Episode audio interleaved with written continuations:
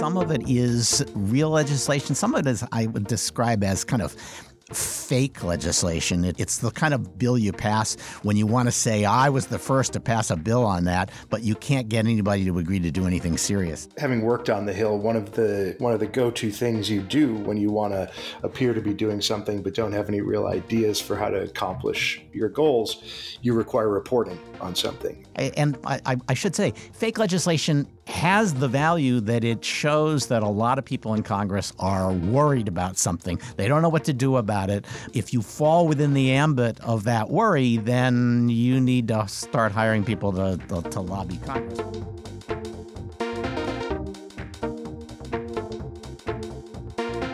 Welcome to episode 295 of the Cyber Law Podcast. Back from our lengthy uh, uh, winter break uh, uh, and brought to you by Steptoe and Johnson. Thanks for joining us. Uh, we're lawyers talking about technology, security, privacy, and government. Uh, and we're back with new energy and new enthusiasm. but the views we express here still do not represent the opinions of the firm, our clients, our institutions, our families um, spouses or pets. Uh, joining me today are Maury Shenk, advisor to Steptoe on uh, European technology and cybersecurity issues, uh, calling from our London office. Uh, Nate Jones, the co founder of Culper Partners, formerly with the National Security Council and DOJ. I'm Stewart Baker, formerly with NSA and DHS, and the host of today's program. And then I've saved David Kris to introduce uh, last. He is the co founder of Culper Partners, formerly an assistant attorney general in charge of the National Security Security Division at the Justice Department and just appointed uh, uh, by the uh, FISA court to examine the changes that the FBI and the Justice Department are making in their procedures in the wake of what I think is fairly characterized as a disastrous uh, Inspector General report about the uh, Carter Page FISA. That's the good news. Uh, uh the bad news is that uh, he's now been criticized in public uh, by everybody on the right, up to and including Donald J. Trump, as to establishment. Uh, um, somebody even called him uh, a leftist lawyer. Right? Uh, all kind of uh, crazy uh, for those of you who've listened to him. Uh, um, David, I I have to apologize for the people, many of whom I agree with on uh, some of these topics, uh, and the vituperation you've been uh, subjected to. how are you holding up? Uh, hanging in there, Stewart, and just trying to focus on chopping the wood that's been put in front of me. I, exactly right. Uh, uh, you know, there was a, a, a, deputy attorney general I uh, spent time with who said, "Yeah, I'm kind of, I, I, I'm, I'm just doing policy piecework. I go to the, I show up in the office at whatever time I show up, and I just chip away at the rock face uh, until it's time to go home. Uh, uh, and that's kind of uh, uh, what what you do when you have those jobs. So uh, I I do appreciate you taking the responsibility. I'm sure it's unpaid and it's clearly unremunerated in any other currency. but as I said, I I, apologize for all the people who uh, like me, probably agree with uh, uh, Representative Nunes more than you do, but uh, uh disagreeing about it and being a jerk are two different things. Uh, and I wish there were fewer jerks on my side of the the discussion.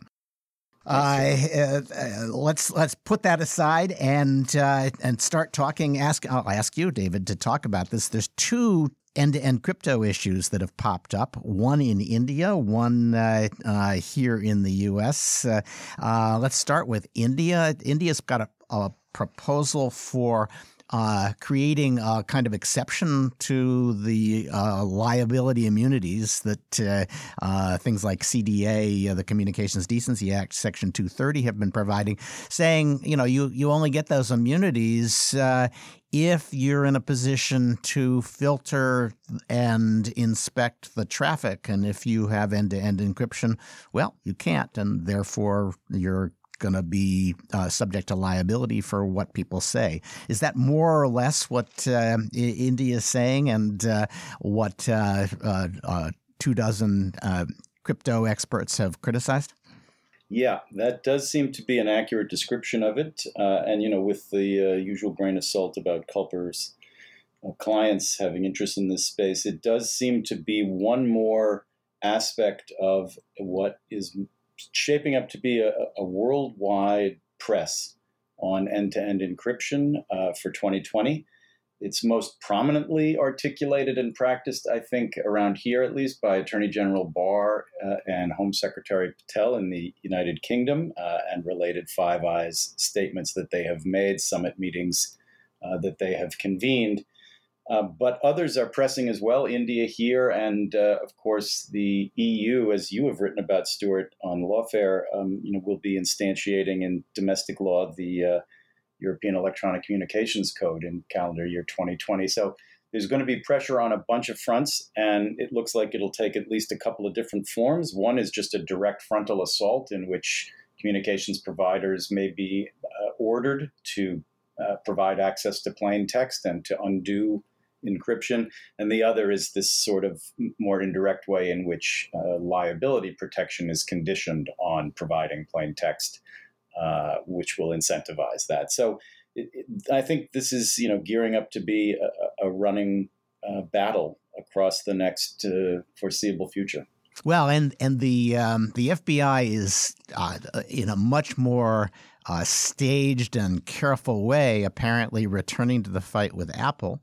Uh, they've got the Pensacola case, which, uh, uh, if you remember, was a, uh, a, terrorist attack by a Saudi trainee uh, in in the U.S. for military training, who killed several people at a, um, military base in the U.S. and there was a lot of speculation early on that other members of his training uh, mission or other uh, Saudis might be involved. So there's a real reason to believe that uh, his phones might have uh, information on them about uh, uh, the extent of any conspiracy. And the government has asked Apple for help, and Apple has more or less said, "Oh yeah, we'll give you whatever help we can, but we can't give you much because we've you know, more or less cut ourselves off from access to the data. And everyone is speculating that the U.S. government is going to say, yeah, about that. You know, we had an idea uh, in the San Bernardino shootings that we uh, wanted you to write a new update and send it to these phones. Uh, and uh, um, after all, the person who uh, owned the phone is dead. Um, one of the bullets actually went through one of the phones, as far as I can tell. Uh, uh, oh, but uh, uh, the um, uh, the last time Apple kind of embarrassed the FBI by saying, "Well, you sure you can't get at it some other way?" And they said no, and then they said, "Oh, actually, yeah," and they bought a tool that got them in. This time it looks as though they may be pursuing this with more top cover from justice and uh, more patience and maybe a better case. That that could be right. It does look a lot like a replay of San Bernardino in the sense that they're trying to get access to a device and unlock the device. So this doesn't seem to be sort of end-to-end encryption of the sort associated with services, but just opening it up uh, to get access to whatever is displayed on the phone. Uh, as you say, San Bernardino, in a way, just was fought to a draw, and eventually they hacked it on their own. Although they did, the bureau did come out of it looking pretty bad, uh, with an inspector general report accusing them of sort of really not connecting the dots about what their actual capabilities were. Here, I think you're right that you would hope and presume that uh, they're a little more organized um, and probably have a little bit more focused support from justice, given where Bill Barr has been in his public statements on this.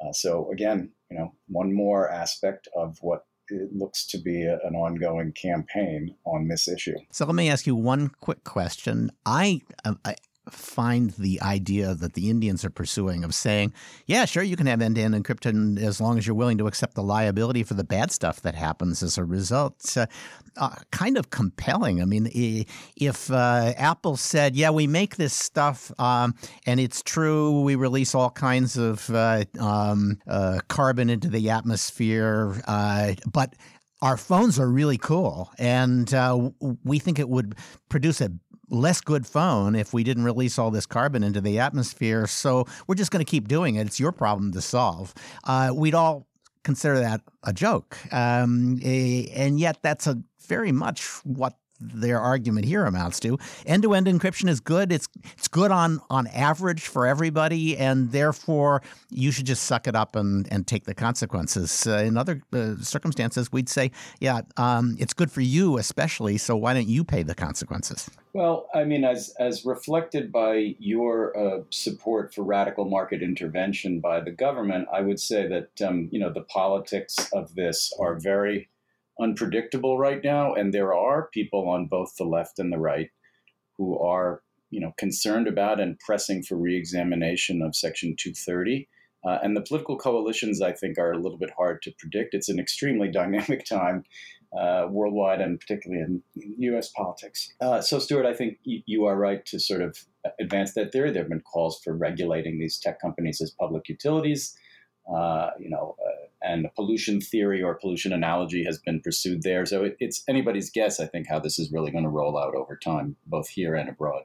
Yep. So we had lots and lots of legislation and new developments uh, uh, uh, here. This is our first uh, time back since 2020 uh, rolled in and the 20s arrived. Uh, and there's legislation. Some of it is real legislation. Some of it is I would describe as kind of fake legislation. It, it says uh, it's it's the kind of bill you pass when you want to say I was the first to pass a bill on that, but you can't get anybody to agree to do anything serious about a problem. Uh, um, uh, Nate, I, to my mind, this legislation on deep fakes, the federal legislation on deep fakes, feels like that. Somebody counting coup to say they, they were the first to uh, pass federal legislation.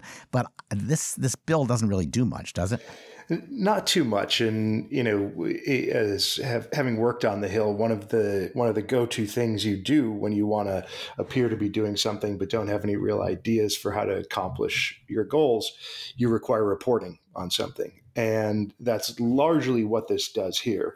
It requires the government to provide Congress with a comprehensive report on foreign weapon, weaponization of so called deep fakes, including um, an assessment of the uh, capabilities of certain nation states to weaponize deepfakes, and then requires the government to notify Congress if foreign governments are deploying those capabilities in uh, U.S. elections. Uh, those are things that I would expect and and um, anticipate that the U.S. government is doing already, uh, and so this just involves um, telling Congress really what they know and and what they're doing about it. The area where um, th- this may do a little bit of good is in establishing uh, this so-called deepfake prize competition. Um, they're trying to encourage research and innovation around deepfake detection technologies. Uh, and we'll see how uh, how well funded that ultimately is. But um, these are the kinds of things that have have um, you know created incentives for for technical experts to dive into this problem and help uh, contribute to solving it. The lingering question here around deepfakes is even once you identify it, what do you do about it, um, and how do you counter these things? Uh, and then, um, you know, perhaps more to the point, not just in foreign uh, manipulation efforts, but also domestic, uh, and that is the million dollar question that is is left completely unaddressed by this legislation. Yeah, and I worry that the the the, the, the deepfake prize will simply um, give money to the person who becomes the target for the generative uh, uh, adversarial uh, deepfake AI technology. Uh, basically, uh, okay, this is the best they could do can you beat that with your deep fake? And so uh, yeah. we're we're funding uh, at least half the, the arms race there. Uh, I, am, I should I don't know if I've ever mentioned this. I was way ahead of this issue when I was in government. Uh, uh, uh, when I in 2008 I wanted to issue a prize for fake. a fake Osama bin Laden video in which uh, you could prove it was fake by having him say the word kumquat at some point in it as a way of taking away the, the dread that was associated with those messages back, if you remember that. sure, that's the Turing yeah. test for deep fakes. Now is that it? Exactly, exactly the kumquat test. Uh, and and maybe we should we should uh, encourage the prize to uh, to use that as the, uh, uh, uh, the the the clear signal that it's a deep fake. speaking of fake legislation, I think this, and I, I should say, fake legislation is has the value that it shows that a lot of people in Congress are worried about something. They don't know what to do about it. But if you're if you fall within the ambit of that worry, then you need to start hiring people to, to, to, lobby Congress because you're likely to find that next time the bill is a little more demanding. And yeah. I, I, it seems to me that this this second piece of fake legislation uh, says much the same thing. Uh, this is this this uh, instructions to the State Department to report on what they're doing about uh, cyber attack uh, licensing. Yeah, yeah. This relates back to a story we discussed uh, before the holidays uh, about the involvement of an American consulting firm in the development of surveillance capabilities for the Emirati government. Uh, a lot of those surveillance capabilities were ultimately rooted in cyber attack tools that uh, this firm ultimately uh, assisted the Emirati government in developing as you said, you know, your tell for the the deep fakes call you wanted to to put out uh, back in the early 2000s was the word kumquat. Uh, here it is congressional reporting. Um, that's how we know this is quote unquote fake legislation, I guess. yes. Um, but you know, again, having worked on the Hill, I, I think you know this is really ultimately an, an exercise through legislation of Congress's oversight powers. Right? They're telling the State Department, tell us how you do this and what your mechanisms are for overseeing enforcing these types of licenses. Uh, and, and, you know and, that, it, that, that and, and the answer cannot be, oh, we're not really doing it. Right. Um, and and so you know this is how Congress gets informed on an issue that they're concerned about. And as you said, the next step may be real legislation with real teeth. Um, you know, based on the story uh, that we saw about Good Har- uh, Harbor Consulting, um, you know, the underlying facts uh, suggest that, among other things, the the work for the Emirati government evolved quite a bit after the license was granted. And so, one of the key things that I think Congress should be looking at here is, is not just how these licenses are granted, but also what terms and conditions are imposed on on uh, individuals or entities who obtain these licenses, and then ultimately how how the State Department is continuing to monitor these things on an ongoing basis and and enforcing compliance with those terms. That is is something that I think just given the the level of resources that the Directorate of Defense Trade Control has is a pretty difficult task for them to do right now, I suspect. Oh, and, and they, they're walking a tightrope here. It's not like you can't go to the Chinese and get these capabilities. Uh, uh, and so uh, when a U.S. company says we'd like to sell this to somebody in the Persian Gulf, uh, it's uh, uh, implicit that if they don't do it, somebody else will, and that might be somebody who has not the slightest uh, uh, constraint in terms of turning that capability against the U.S. government. So, um, and and this is not a technology that is easily controlled. Uh, uh, tools right. that are in use um, by very sophisticated users today are going to be in use by uh, cyber criminals five years from now. So uh, the idea that we really have a serious uh, export control handle on these capabilities is risible, I think. Yeah, for sure. Okay, uh, one more uh, uh, set of rules. This is not. Uh, this was actually adopted in the 2019 National Defense Authorization Act, uh, but it's only coming into effect now. There've been rules on when defense contractors can sell and use Chinese technology, uh, and the the rule that took effect in August said don't sell us any of that Chinese technology, and it had a list of, of tech, uh, uh, firms that it didn't want. That was pretty easy, although it's not as easy as you think to know what's in your uh, some of the products that you're uh, you're selling. but if uh, the this is the second shoe is about to drop, uh, and it's a it, it's not a baby shoe this time. It's it's a it's a, a horseshoe for uh, Clydesdale. Yeah, it's uh, the second prong of the ban from the 2019 NDAA is, as you said, much broader. It, it precludes the government from contracting with any entity that uses any equipment, system, or service um, that utilizes covered telecommunications equipment as a substantial or essential component of that system themselves. And so, if they're using this potentially even in in aspects of their business completely unrelated to the federal contract, they would be barred from doing business with the government.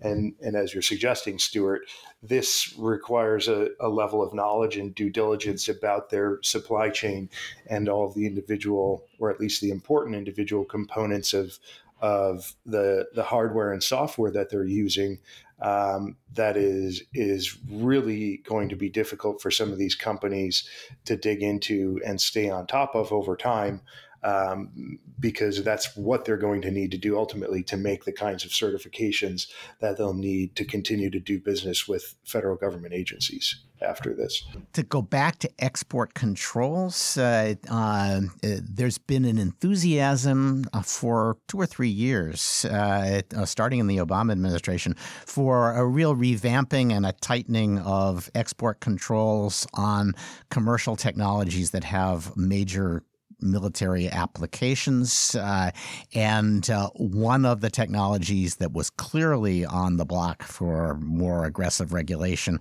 was artificial intelligence. And there's been lots of concern about what exactly that would mean and whether the rules would take account of the fact that uh, the U.S. doesn't really control this technology uh, in any significant sense. We've seen the first fruits of that effort. Uh, Maury, uh, looks as though it was really carefully tailored. I mean, more than carefully, I would say. It's got, there are four characteristics that any software, it's geospatial imagery software that's now restricted as of the 6th of January. And it has to meet four characteristics, all of them, which are incredibly specific. One is that it uses deep convolutional neural networks, which is most deep learning does that, but there are other AI techniques. It has to use specific reduction of pixel variation. It has to use rotational pattern matching. It, it almost seems to me like somebody got this rule written to restrict particular competitors from exporting to the global market because there's or or maybe contractors. Yeah, uh, you know, because I don't know. The the only other theory is this particular technique is of great intelligence or military value, but then they wouldn't put it into a public rule. So uh, it, it's strangely narrow. It, it's not anything like broad uses of AI for. Uh, for military or intelligence purposes. So here's my my speculation, and it is just speculation that um, there has there was a long Cold War between business represented by the Commerce Department and the military over uh, changing the standards for what would be uh, exportable, um, which was um, broken, or, the, or the, uh, there was a big breakthrough the trench lines by uh, the adoption of FIRRMA, the legislation that came along, I guess, last year uh, on uh, uh, CFIUS, and which also mandated a change in export control law. Um, and my guess is that the the the trench breakthrough has been contained, and there's a new trench warfare over uh, exactly what's going to be controlled. And uh, the only thing they could agree on controlling uh, uh was this very narrow category, and that there'll be a long, bitter fight uh, over whether to allow uh, export controls on other forms of artificial intelligence. Yeah, I mean, I think if if you're right, and that's a credible theory, industry does well in this battle because you could control 50 items that are this broad and it wouldn't be that broad that bad for the USAI industry. Yeah, I think that's right. Okay, uh, Christmas. We, uh, you know, uh, it, has been a while. We haven't had a chance to report since Christmas, but uh, uh, the Justice Department got a Christmas present that uh, uh, I certainly appreciate. Nate, uh, what happened to them just before Christmas? Yeah, so um, we actually talked about this uh, back in the fall when when DOJ first filed the case, and um, I'm happy to report this is one of the few instances in which you and I were right, Stewart. Um, D- DOJ sued, sued Edward Snowden, um, claiming breach of contract and fiduciary duties uh, in the publication of his book without first seeking publication review, which he had committed to do as a government employee with a security clearance. The judge in this case, uh, not surprisingly, ruled in favor of the government's motion for summary judgment. Uh, and and denied Snowden uh, uh, discovery in the first instance and said basically there are no real facts that you can uncover that will help you prove your case here because we know what all the relevant facts are. And based on those facts, it's pretty clear that DOJ uh, is is in a position legally to prevail, and so it it ruled in favor of the government's motion uh, and uh, said that Edward Snowden shall not uh, receive any of the proceeds from his book sales. So the question for you, Stewart, is if you'd like me to wait until the appellate process plays out, or if you want me to just go ahead and send you a copy of this right now let's make sure we get uh, that, that there is absolutely no possibility that uh, uh, Snowden will get a nickel of this. Uh, uh, and my my my second um, assignment for the Justice Department is now they should go ask all of the uh, campuses that gave Snowden a speaking fee so he could stand, you know, put his head on a stalk and uh, uh, talk through a screen. Uh, uh um, all the people who paid him to uh, to give those speeches, uh, how many of them actually notified the IRS, and did he pay taxes on it? I'm betting not. and so we could ask, add tax evasion to all the other charges that he's going to face. That would that would be you know that'd be a second Christmas uh, present if we can get that. Great idea. this is uh, this is the opposite of a Christmas present. Uh, the uh, Advocate General, who's kind of I don't know, uh, uh, hard to say what role he plays in European jurisprudence, sort of a super amicus to their to the European Court of Justice. He sends them opinions that uh, are drafts meant to be drafts of what they should say, and they can they can take it or leave it, uh, but they take it more often than they leave it. Uh, uh and the um, uh, Advocate General has issued an opinion in the second Schrems case. Uh, Maury, can you give us the background and tell us what this is likely to mean? Yeah, well, the first Schrems case was where the European Court of Justice invalidated the US EU safe harbor. Um, Schrems had protested that his data on Facebook, on Facebook wasn't validly transferred to the U.S. under the safe harbor. That led to the privacy shield needing to be negotiated. Facebook, after the safe harbor was invalidated, started using EU standard contractual clauses to send data to the U.S., and he's challenged that. Uh, so this case is about whether that is valid. Um, the Advocate General uh, said to uphold the safe harbor, so and the court didn't follow him there. Here he has said to uphold the standard contractual clauses, but not exactly with a ringing endorsement. Is he said U.S. national security access to Schrems data may be valid. National security is a is a is a valid interest, but it may not be sufficiently narrowly tailored uh, and he sees some problems with it. He was persuaded that the ombudsman person mechanism under the Privacy Shield provided a remedy that wasn't present in the safe harbor, so could help. Um, but encouraged EU uh, data protection authorities to take a close look at anybody who challenges transfers under the standard contractual clauses. So he's recommended to the court, which they may or may not agree with, upholding the standard contractual clauses, but he's he's cast a lot of ongoing uncertainty in, uh, on EU, US, and EU to other countries. As you pointed out, Stewart, China is a lot worse about data than the US. So a lot more uncertainty about validity of data transfers.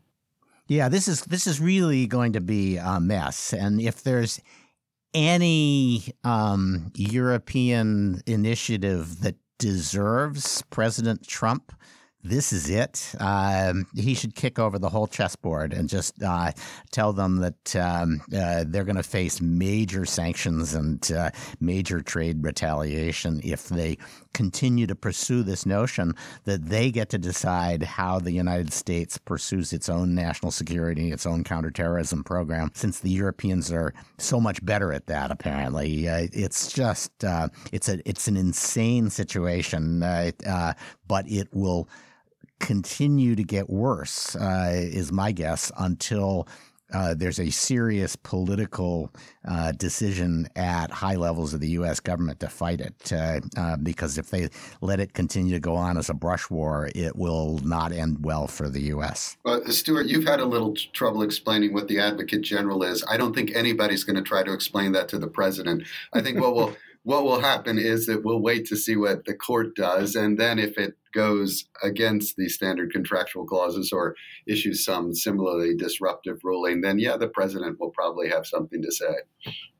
I sure. Well, I sort of this one. I actually hope he does because uh, uh, the clarity of uh, of a tweet on this issue uh, uh, is is what it needs, uh, and the words Kiss My American Butt probably should appear in it. Uh, the U.S. is also struggling with uh, uh, privacy in the context of national security. And uh, David, I was really interested. The Second Circuit now is ruling on something that was until the Second Circuit got into it uh, an issue for Congress. Uh, and there's a there's a really interesting interplay here between the arguments being made to Congress, arguments that were made to the FISA court by amici, and then uh, what's showing up in the Second Circuit opinion. So tell us what the FISA issue is and um, what the Second Circuit uh, has done with it. Yeah, this is all about the FISA Amendments Act of 2008, and in particular, the provision of that act known as Section 702. Um, and it's a, a, very important, very uh, in some quarters, controversial element of the FISA Amendment Act. It basically allows foreign intelligence surveillance of non US persons reasonably believed to be abroad without probable cause of the sort that you need under the traditional FISA provisions. And that allows it, among other things, it allows it to be conducted at a scale far beyond that of traditional FISA with you know target numbers in the 100,000 plus range. Uh, and the court in this long and I think important decision uh, reaches addresses anyway three issues. First, um, you know, when you do 702 surveillance on a non-U.S. person who's abroad, you inevitably pick up both sides of the wiretapped communications, including if they're talking to a U.S. person in the United States, uh, you know that U.S. person's communications. This is called incidental collection, and the court refers to it as such. And the court basically says that it's okay. It's always part of any wiretapping that you will get both sides of the communication, uh, and the court seems to be comfortable with it. Second, when you operate surveillance like this at scale, it's inevitable that there are going to be mistakes. Uh, either the reasonable belief that the statute requires turns out to be wrong, uh, and wrong from the inception, uh, or somebody roams. They move from abroad to the US, becoming ineligible for surveillance, but the government doesn't keep up with their movements.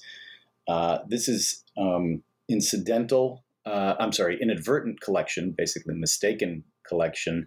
Uh, here, the court just says, well, if that's problematic, it wasn't problematic here because it didn't contribute to this guy's uh, conviction. He pled guilty on a conditional plea.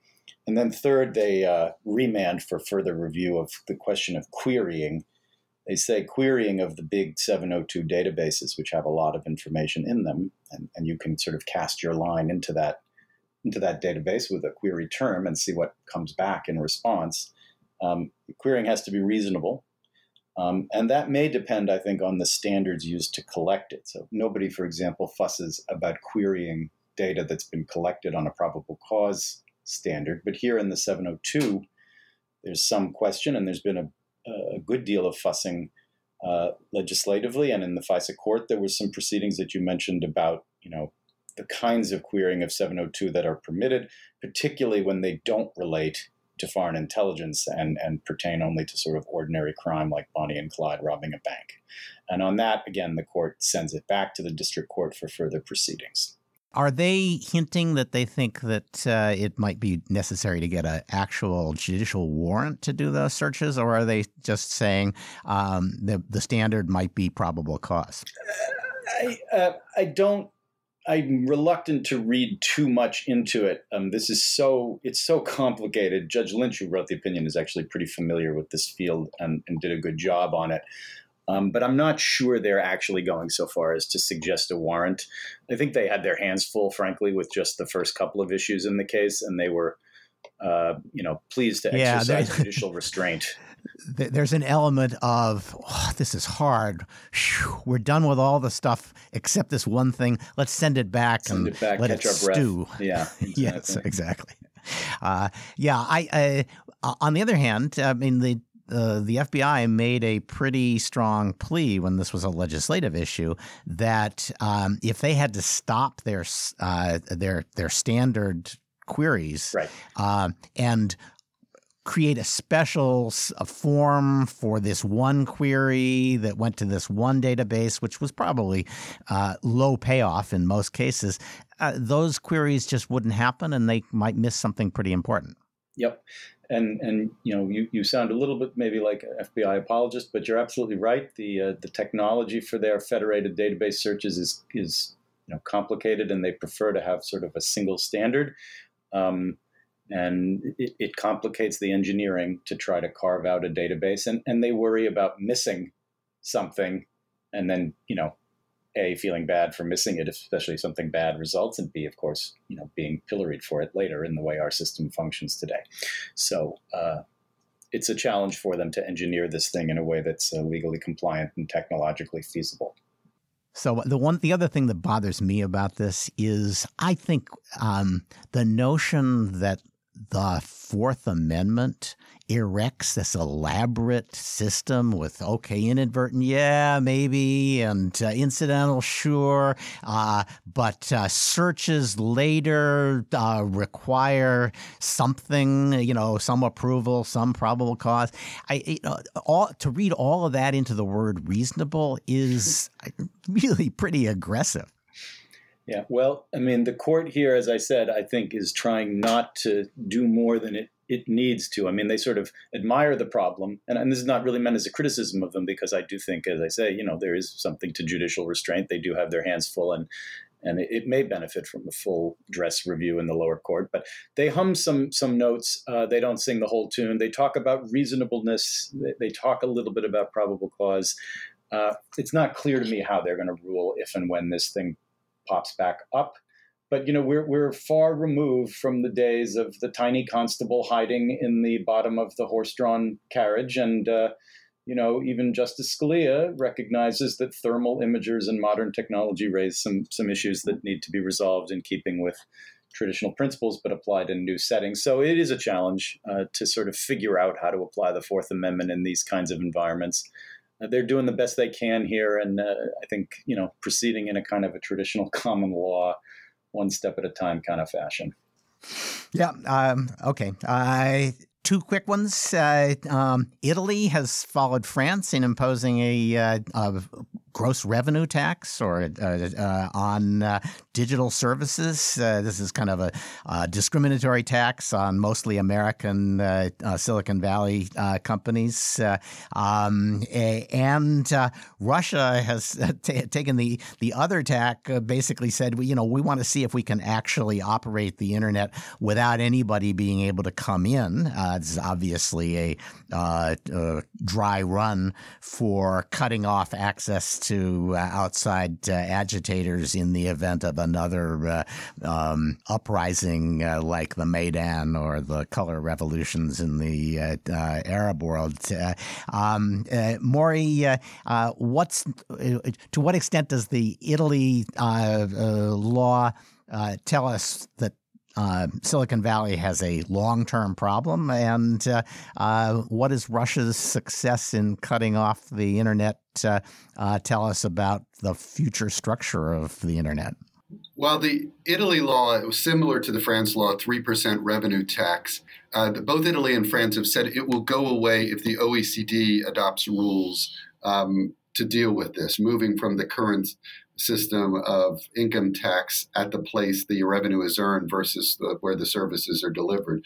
Turkey's uh, imposed a bigger 7.5% tax, but you could have an international agreement that made all this go away. I think it would result in increased taxation of you know these big Silicon Valley companies, but probably the international agreement would be you know some kind of reasonable accommodation that would allow people to survive but it's a, it's a big it's a big cost it, you know it could have- and and and OECD is a terrible place for the US to be negotiating there's like uh, 25 European countries. It has to be consensus. Uh, uh, they're all told what they can say and can't say by the European Union. Uh, so it's it's basically 25 to 1 on anything that the Europeans have a firm view on. Yeah, th- that's right. And, and, Secretary Mnuchin came out against, uh, well, he said he wanted to give companies the option of either taking, uh, applying any OECD rules or the existing system. But I'm not sure that's going to fly. You know, it's going to uh, still be a patchwork. So this is enough of a hit that it could affect share prices. Yeah, significantly, perhaps. And and, and once once once two countries have done it, they're all going to do yeah. it. Um, the the Russia thing could be another trend. Russia hasn't said what it. They conducted some tests where they said they disconnected from the internet successfully. They haven't said what that means, and they're at a pretty early stage of this. Um, there's been a lot of legislation. They're still telling companies what equipment they need to install to make this happen. Uh, and you know the fact that the Russian internet disconnected sort of begs the question of well, if you're in Russia and you're using Amazon Web Services or Azure or Google or Alibaba cloud platforms, how do you get to them when the internet disconnects? Um, so I think um, it, it's an interesting effort. Clearly, the Russians are happy with themselves, but I think there's a lot more chapters in making this work.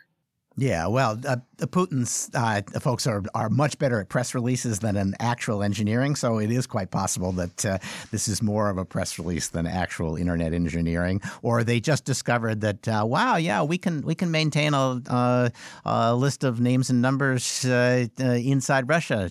what do you know? And of course, that's a pretty trivial accomplishment. let me go through four quick hits. Uh, also, uh, uh using the screen of is this real legislation or fake? Illinois has a new law that I would describe as fake regulation of um, artificial intelligence uh, used in video job interviews. It, it, it, may be just a placeholder to say we care about this, uh, but the idea is that uh, companies are actually having people do video interviews and then using AI to decide which ones, which which of the interviewees they want to actually interview. And uh, as you can imagine, there's all kinds of controversy around that and whether they're uh, claiming that they can spot liars uh, uh, based on the rate at which they blink or whatever, uh, and the fact that AI is hard to has trouble explaining itself. But the bill just says, well, you have to kind of tell people that uh, um, you're using AI and uh, um, uh, they can consent to it. But of course, if you want the job, you're going to consent to it. and people get uh, to ask that their interview be deleted afterwards. Um, again, pretty modest uh, as a regulation of artificial intelligence.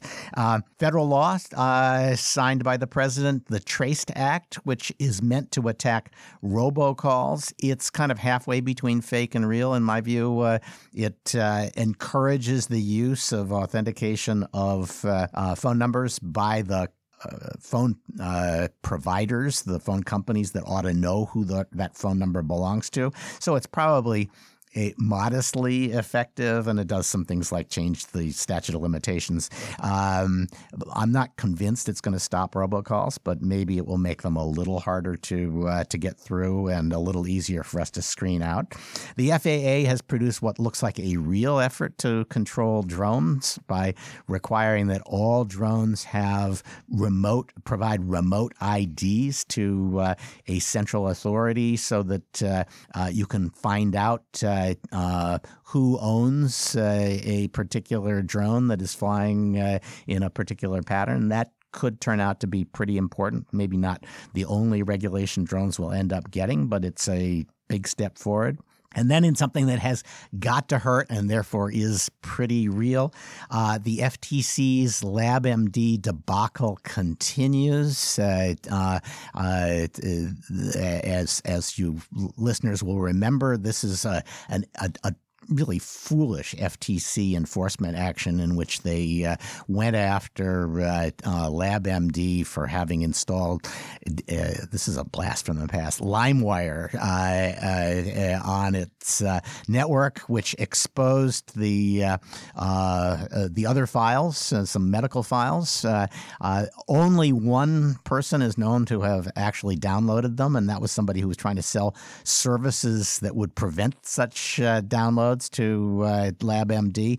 And when LabMD thought they were being jerked around and extorted. Uh, um, the company uh, took them to the FTC and got the FTC to launch a case against them.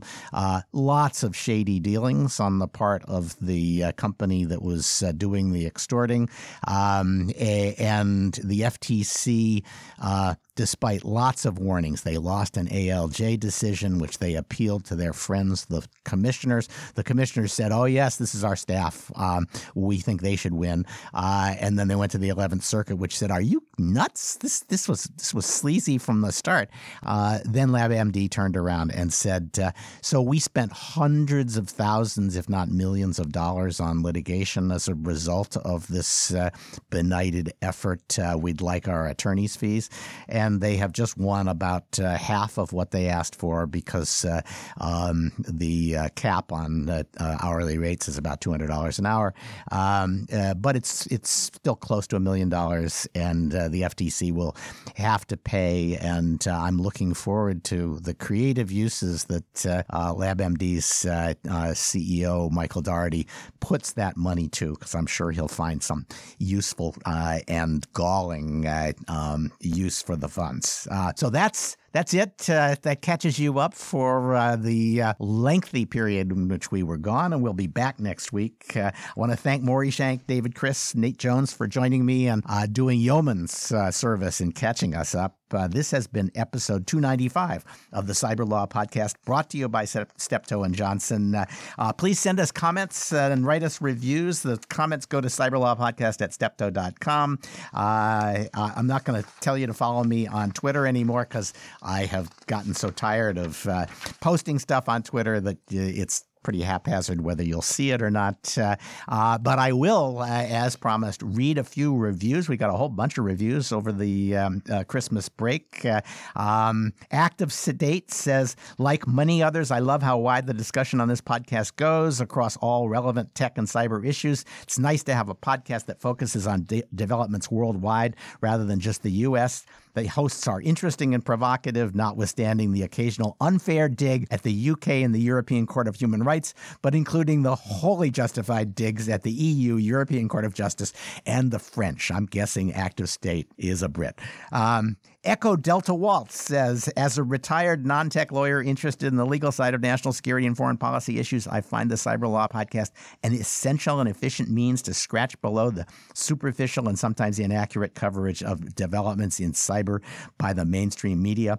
In addition, for the most part, Stewart Baker and his regulars and guests provide mature commentary, yeah, mostly my regulars and guests, uh, without feeling they need to be comedic entertainers. Stewart is the smartest guy I know in this space. Uh, Echo Delta Waltz, uh, as a retired non tech lawyer, you need to get out more because uh, there's a lot more smart people than me. Uh, and finally, Gamma 34. As a former federal investigator and attorney practicing in this area, I find the topics interesting and relevant. I particularly enjoy the discussion discussions which reach beyond the legal arguments and touch on the policy arguments. I've purchased several books discussed on the podcast. This is exciting because uh, I agree that's one of the better things that we do. The podcast highlights books and articles which I would not have found in any other way, the latest being The Ethical Algorithm in episode 291. Thanks, and I hope you keep it going for a long time. Well, I, I kind of hope I keep going a long time. Uh, and The Ethical Algorithm is worth reading if you get a chance. Uh, so that's it. Uh, lots of uh, good reviews. Uh, it's kind of disappointing. Not not much vitriol. Um, uh, maybe David, you could uh, uh, direct some of the vitriol that that you're getting in my direction because entertaining vitriolic reviews have been scarce on the ground the last year or so. Well, Stewart, I'm I'm more than happy to help you out in that regard. Thank you for the opportunity to serve. okay, so uh, to the audience, please join us next time as we once again provide insights into the latest events in technology, security, privacy, and government.